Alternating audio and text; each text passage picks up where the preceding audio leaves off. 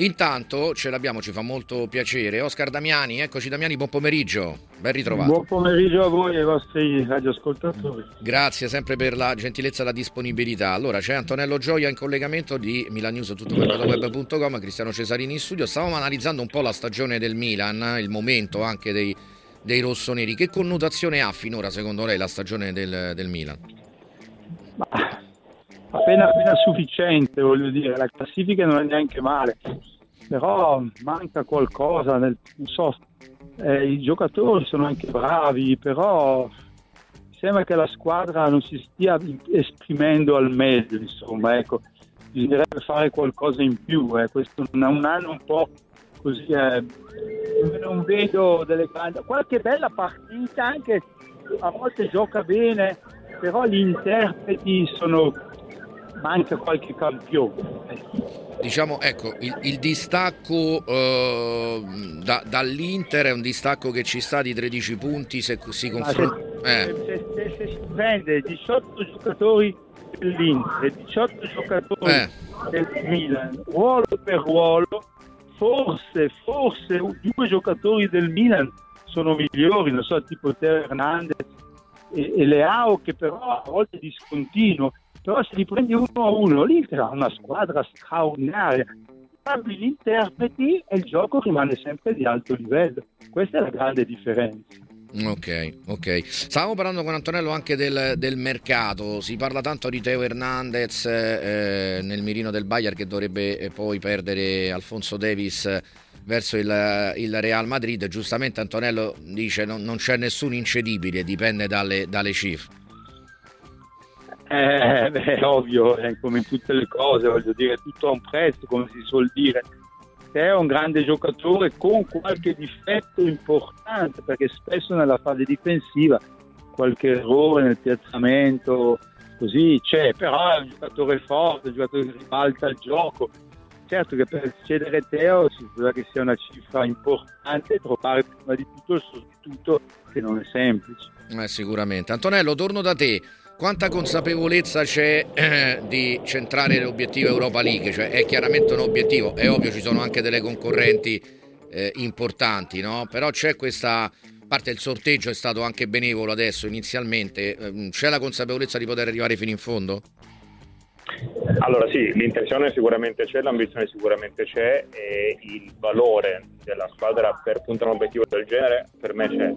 Poi è ovvio che così come per la Champions League eh, dipende tanto dal sorteggio. È chiaro che se dovesse Milan trovare il Liverpool ai quarti di finale dando già il passaggio del turno contro Slavia, no, le, le, cose si complicherebbero ancora di più, ma Liverpool come Bayer Leverkusen. Però sicuramente l'intenzione c'è. Prima lo Slavia Praga e poi si pensa. Mm. E quello è l'obiettivo principale, questo sì, della stagione. Ok. Eh, eh, in prospettiva, diciamo, ecco, si fanno molti paragoni ovviamente con, con l'Inter, i 13 punti. Eh, il gap eh, è molto anche sul discorso dei gol subiti, no? l'Inter 20, il Milan 32, però credo che lì ci sia anche no? quello che diciamo prima, il fattore infortuni, Antonello, che abbia un po' influito. No? Sì, sicuramente ha influito nel periodo tra novembre e dicembre quando oltre ai tanti giovani lanciati no, c'era poca, poco ricambio nonostante le tante partite in programma. Poi eh, non è solo quello, cioè secondo me quello è un motivo secondario, il principale è proprio l'impostazione di gioco che Pioli ha sempre detto che eh, Milan vuole segnare un gol in più dell'avversario, non prenderne uno in meno, l'ha ripetuto tante volte e questo porta chiaramente a, a lasciare tanta, tanta possibilità agli avversari. Poi, ribadisco, è una scelta eh, non sta dando magari tutti i frutti sperati, però è una scelta, è una scelta. Mm-hmm. Eh, Damiani, il Milan appunto abbiamo detto insomma il distacco non è in lotta a scudetto, insomma ecco in questa stagione può lottare per vincere l'Europa League? Ma di qualità ci sono, voglio dire, è una squadra che eh, negli 11 effettivi è sempre molto forte, magari le alternative secondo me un po' meno, però se saranno tutti bene, ci saranno infortuni, è dura perché insomma sono tante le partite, però ha la qualità, ha il gioco per poter arrivare in fondo all'Europa League e anche vincerla, che sarebbe già un grande traguardo. Eh certo, assolutamente. Sulle AO invece si aspettava qualcosa di più, insomma c'è stato il rinnovo, quattro gol finora in campionato Ehm... Troppo poco, insomma. Mm. Leao dovrebbe fare 20 gol all'anno, eh, se fa 8 gol sono troppo pochi, voglio dire. No, e quindi eh, deve migliorare sotto porta. È un giocatore che trascina, che prende palla e, e porta sulla squadra, però deve essere un po' più freddo sotto porta, deve migliorare le sue statistiche sia nei gol che negli assi, già non è male. No, però ha delle qualità tali secondo me che può fare di più, deve solo crederci. 9 gol totali in tutte le, le competizioni. Eh, le chiedo se il Paris Saint Germain, insomma, viene accostato al Paris Saint Germain, se è un giocatore che potrebbe interessare teoricamente ai parigini. Ma le qualità, soprattutto per il calcio francese, le ha perché la velocità, cambio di passo, uno contro uno. In un campionato meno tattico del nostro, dove ci sono pochi raddoppi, potrebbe essere devastante. Okay. E invece sulla costruzione della rosa del futuro, a parte il ruolo del centravanti che mi sembra scontato debba intervenire, che, che si aspetta in entrata? Cioè dove andrebbe rinforzata per poter lottare per lo scudetto? a chiedere a Moncade, a Ibra e a, e a Furlani, voglio dire.